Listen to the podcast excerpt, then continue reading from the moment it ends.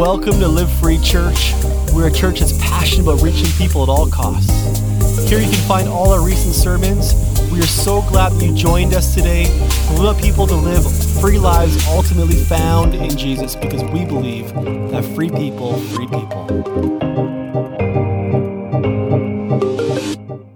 Welcome to Live Free Church. I'm Colby, and uh, welcome to our series called Free People Are when you think about it, what does it look like for you and I to be free people? When it comes to a free person, what does that look like? What are the characteristics defined by? I heard a quote this past week from Martin Luther, a Christian reformer, and he said that freedom is not so much an external phenomena, but rather a result of one inner spiritual nature. See, freedom isn't, what he's saying is, freedom is not so much an external phenomena, but rather a result of one inner spiritual nature.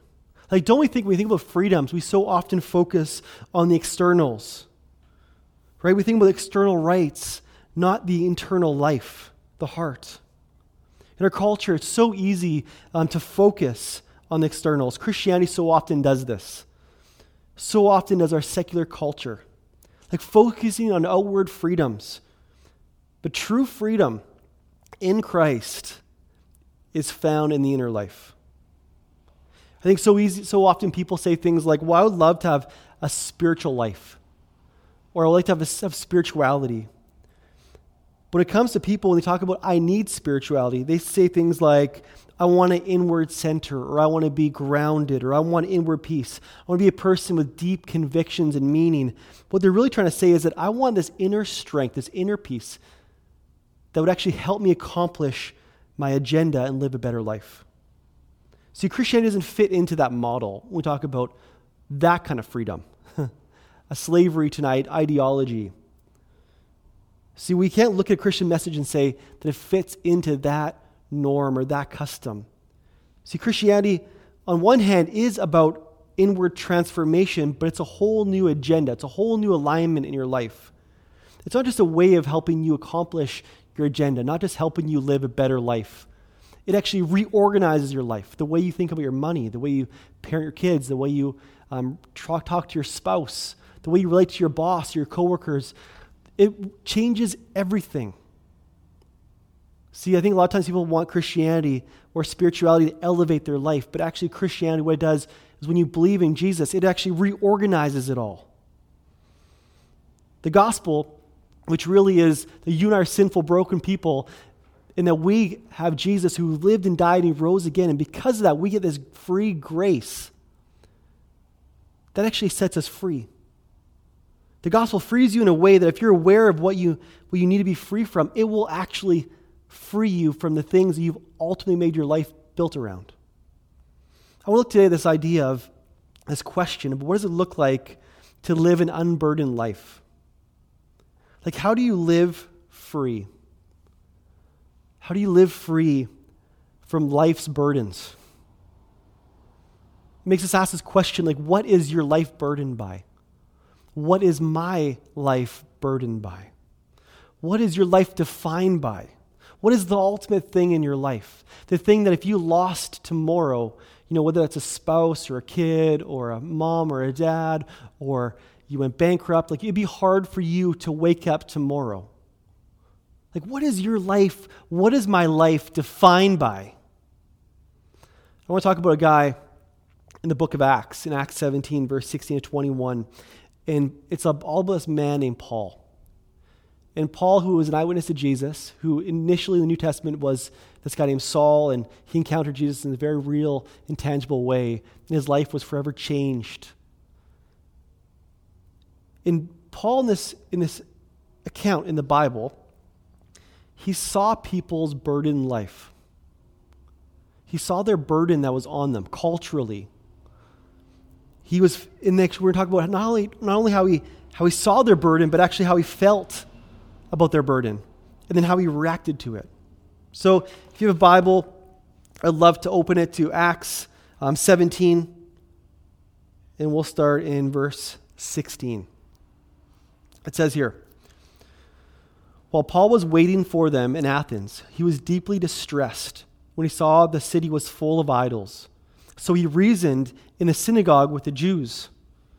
and with those who worshiped God, as well as in the marketplace every day with those who happened to be there. Some of the Epicureans, and the Stoic philosophers, also debated with him. Some said, What is this ignorant show off trying to say? Others replied, He seemed to be a preacher of foreign deities because he was telling the good news about Jesus and the resurrection. They took him and brought him to the Areopagus and said, May we learn about this new teaching you are presenting, because what you sound strange to us, and we want to know what these things mean. Now, all the Athenians and foreigners residing there spent their time on nothing else but telling or hearing something new. It's an amazing passage in really talking about the human condition about the burdens that we find ourselves in, the burdens that are on our lives. The first part I want to talk about when, when Paul here is talking about the, the burden that we find ourselves in is that Paul saw the burden. Like, see, Paul saw the burden by being in the center of the city, in the center of the marketplace. In verse 17, it talks about this idea that, that he went not just to the place where people were worshiping, where the Jews and the God fearing Gentiles were at, but, but he actually went to the marketplace every day. See, that's where he went with his faith. Faith was into the marketplace. See, what does that mean? That one of the problems that we have here in this, this word marketplace is not going to really evoke a rally for us because I think for us, when I think about a marketplace, I think about like a farmer's market. I think about um, the mall, right? I think about the landmark center um, where the towers are. I think about downtown. But here, what it's really talking about isn't those kind of places. It's a really famous place called the Agora, the marketplace in Athens. You see, Athens was the cultural capital of the world at that time. See, it wasn't the power capital because Rome has reclaimed that, but it was the intellectual capital. It was still the cultural capital. In the midst of Athens, there was a marketplace, and the commentators, commentators put it this way they said, on or just off the marketplace were temples, law courts, state offices, public archives, libraries, shops, concert halls, dance halls, gymnasiums, and galleries. See, who was there? Everyone was there. The culture was being formed in this marketplace. You had the judges officiating, deliberating. You had artists creating the stock markets there. Businessmen were, were making all their deals.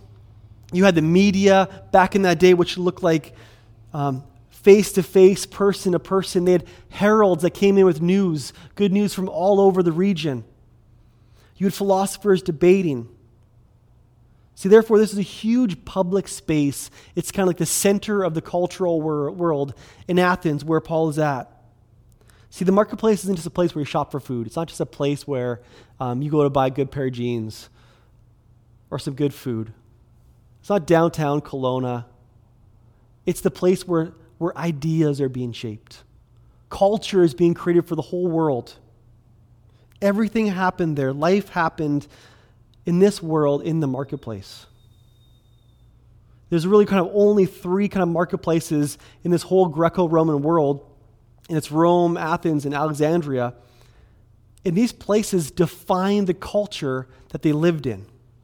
And I want you to realize this that Paul doesn't just stay in the house of worship, he doesn't just stay in the temple. He actually takes his faith right down into the center of the cultural world, into the marketplace. And that's where Paul first encounters an idol. He, he encounters the idolatry of this world that he's finding himself in. Of all their laws and all their, their philosophies are all built around this, this idolatry. He notices something. He's aware of it. And he's not aware of it because he's sitting at home, you know, hiding, being terrified about culture. He actually sees it because he actually enters into the culture. See, Paul saw that underneath all the art, underneath all the business, underneath all the government, underneath all the philosophy, were idols. That the real problem with the world isn't the bad things but the good things that become the ultimate driving force for this world. The things that have actually burdened you and I. See, he saw that we could He saw what we should see.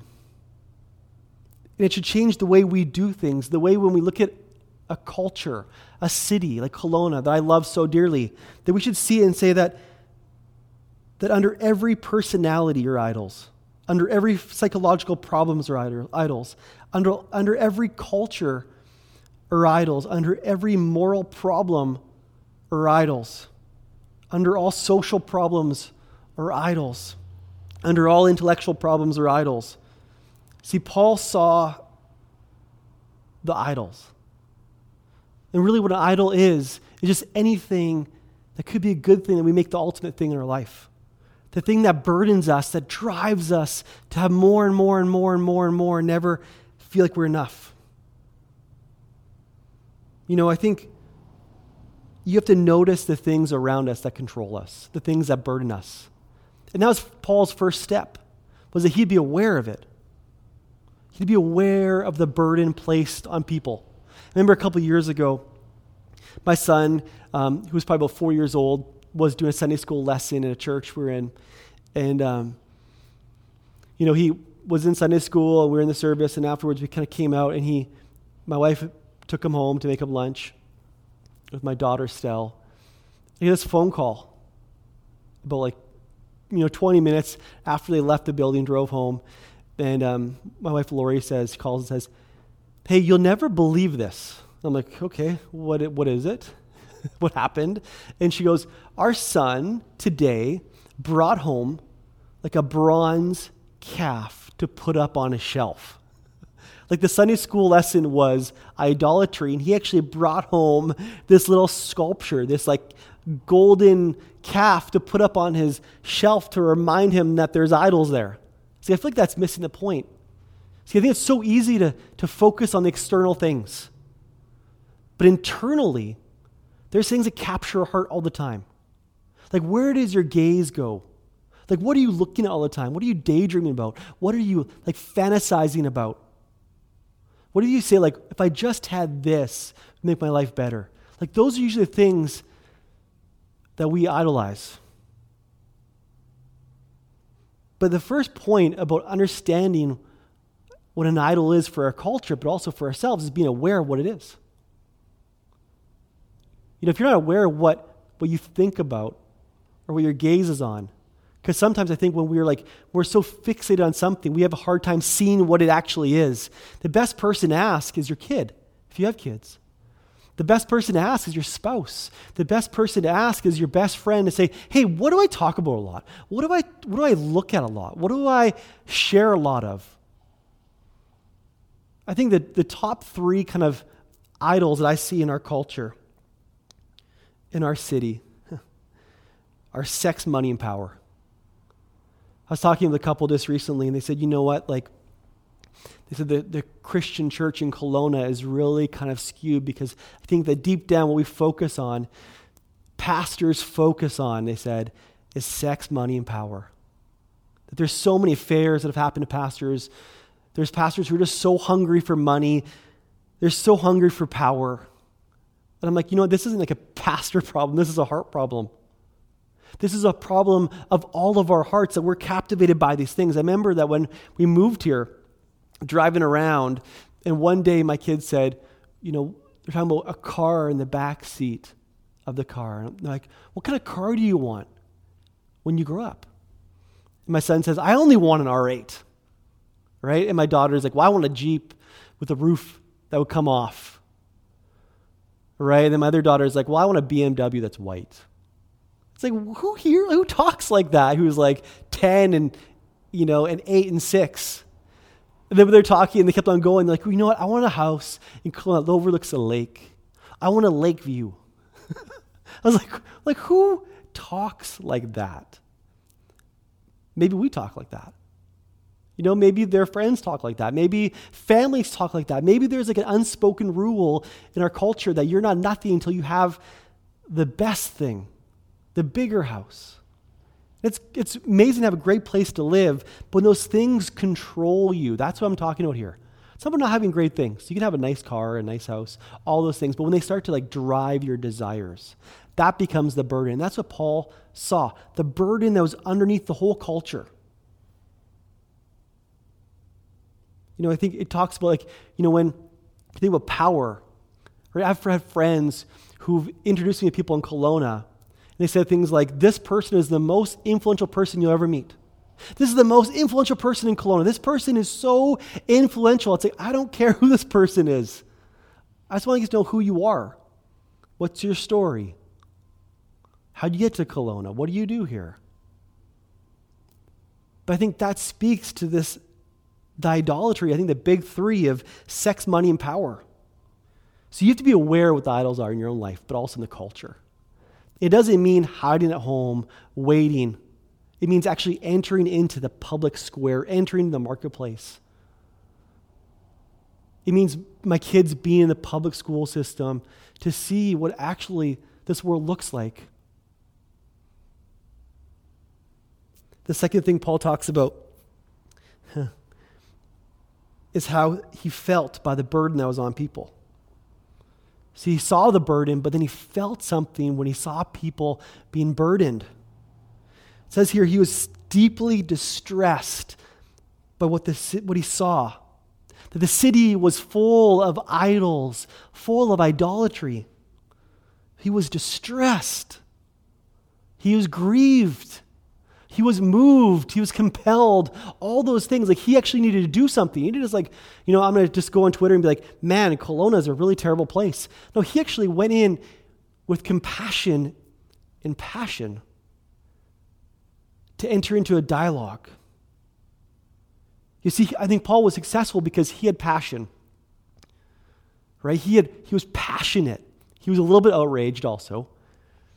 But he also entered in with compassion you both have to have both things when you're entering into people's lives, when you're entering your own life with your own idolatry, with your the city that's full of those things. You think about the city that values so much sexuality, like just go down to Gyro Beach in the summer. I had friends who were like, we cannot bring our kids to Gyro because guess what? There's so much sexuality down there. Like, I love Gyro. That's where I grew up. That's my home beach. But Paul, when he entered into the square, he entered in with compassion and passion. It said he reasoned and he dialogued. He did a good job because he was actually invited to talk at the place where they debated, where they actually cast culture. They built culture around ideologies. See, these are philosophers, culture brokers. If you go ahead and you read it, you see this his speech starts out very civilly, very respectfully. There's compassion, there's gentleness. But there's also passion and outrage. See, that's why Paul was always so effective. Right? If you're not filled with passion, you'll never ever have the courage that Paul had to say to people who were cultural in that day, who were like philosophers, who were these amazing thinkers, to give a reason why he has hope.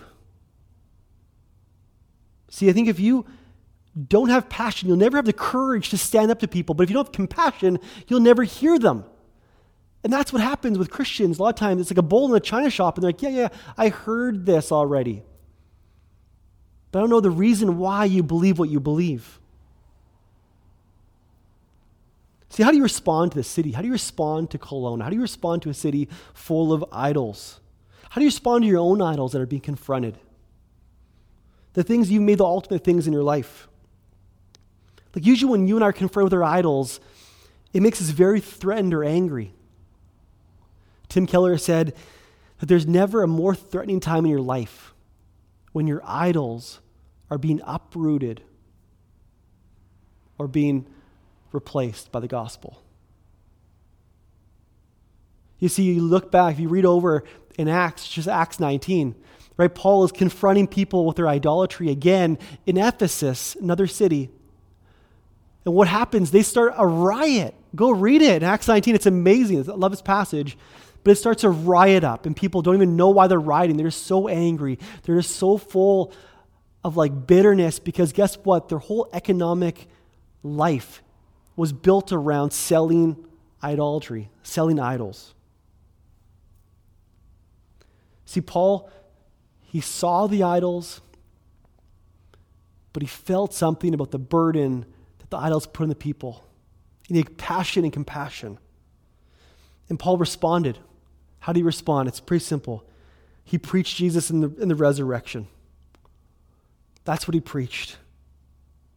See, what did Paul bring out in the marketplace? He brought out the objectivity to Christianity. He was willing to get up in the marketplace with people who were like the influencers of that culture, people who influenced everything, and say, the resurrection.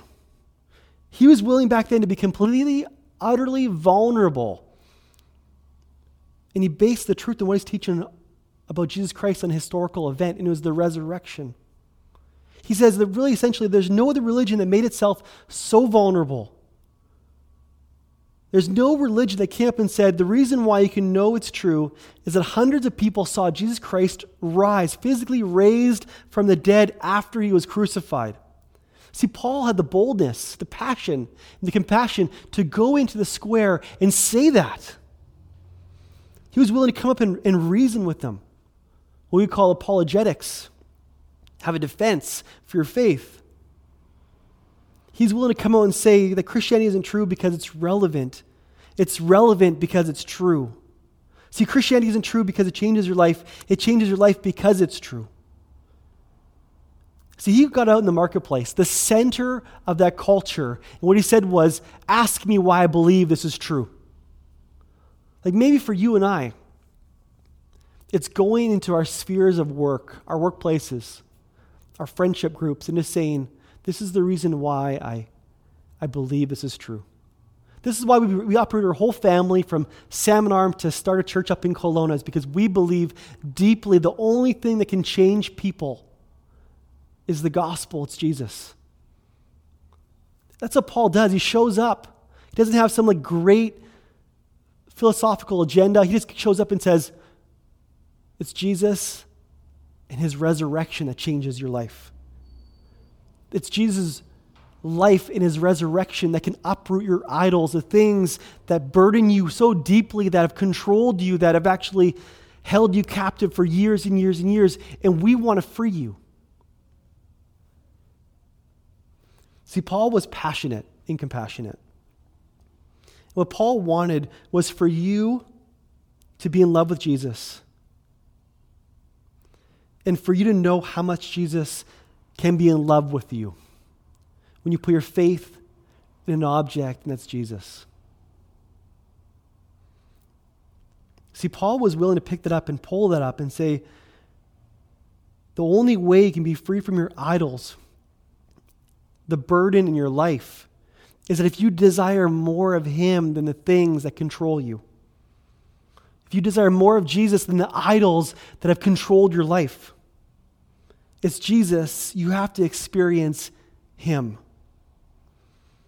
See, that's what Christianity is.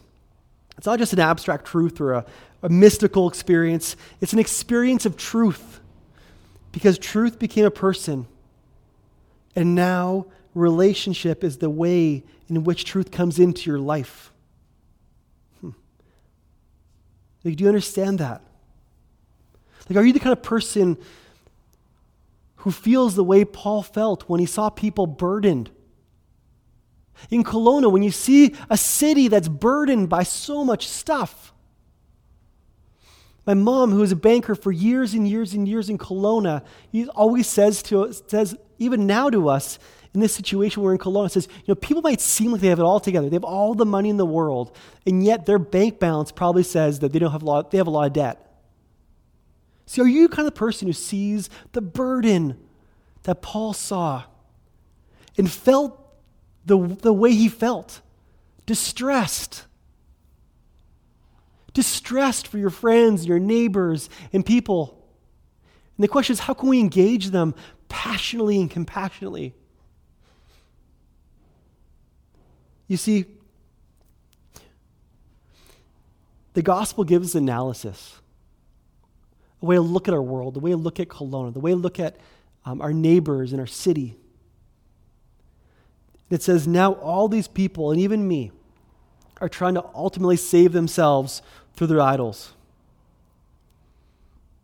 You know, it's no longer sitting up on your high horse if you're a Christian saying, look at there's religious and irreligious people, the good and the bad. No, it's it's really what it is is there are people who are trying to save themselves through their idolatry. And they're kind of people who finally give themselves to Jesus. There are only two kinds of people in this world burdened and unburdened people. Do you get that? Like everything in this world is based on what you and I can achieve. If you want a better life, you can go to Indigo and pull out a self help book. You can do meditation, you go see a counselor. If you want to make more money, what do you do? You just work harder, you find a better job. If you want a happier, happier family, you spend time with them, you buy them things. All these things about our whole life are all about what we can achieve. Everything's about we, what we achieve, but through Christ, you receive, you don't achieve that. You can never, ever achieve God's grace. It's something you only ultimately receive through Christ's death, his, his life, and his resurrection. His life, his death, his resurrection. You only receive that by understanding what he did on the cross for you. I would hope today that you'd realize that our whole life is about achieving. I think a lot of times we can be burned out on that. Burned out, tired, weary, but constantly trying to achieve more and more and more and more, and never measuring up. The thing I like about Kelowna right, is if you try to like climb the social economic ladder of Kelowna, you will never ever probably arrive because there'll always be someone wealthier than you, someone more influential than you. Like you'll never be able to arrive. And that's why the city can be so overbearing sometimes, so burdened, so such a burden put on people. Like everything in our lives about what we can achieve, but in Christ, it's something we cannot achieve. It's only something we can receive through the resurrection. A brand new life. A life like John 10:10 10, 10, to the full. To freely become not who you want to create in this world, but who you, you discover who God created you to ultimately become in this world. A child of God. That's why we believe, that I believe, that free people are unburdened. Let's pray. God, I pray that you would show us the things ultimately we, that we make the ultimate things in our lives, the things that we desire, the things that we gaze on, the things that I gaze on. Lord, that, that this grieves you, that our culture is just, our heart is an idol factory. A city like Kelowna is full of idols, of things that people are just desiring, that they're like constantly being consumed by. How can you help us desire you more? Lord, I pray that we come to you with repentance and say, sorry for the thing that we made our lives about, that we actually want to put our faith and trust in you. That we don't want to hide back in our house. We want to actually enter into the square, enter into the city, enter into Kelowna, not with some amazing rhetoric, but with the power of the gospel that, that it's all about you and your resurrection that changes people, it changes us. Lord, that we bring ourselves ultimately with our idolatry, with the thing that we made the ultimate thing. And that we're saying that we don't want to hold that anymore, that we're releasing it, that we want to ultimately follow you, Jesus, that we want to live an unburdened life found ultimately in you and your kingdom. In Jesus' name, amen. Thanks for listening today. Please subscribe to our podcast, share with your friends. We would love for you to join our movement. All you have to do is go to livefree.church to join us.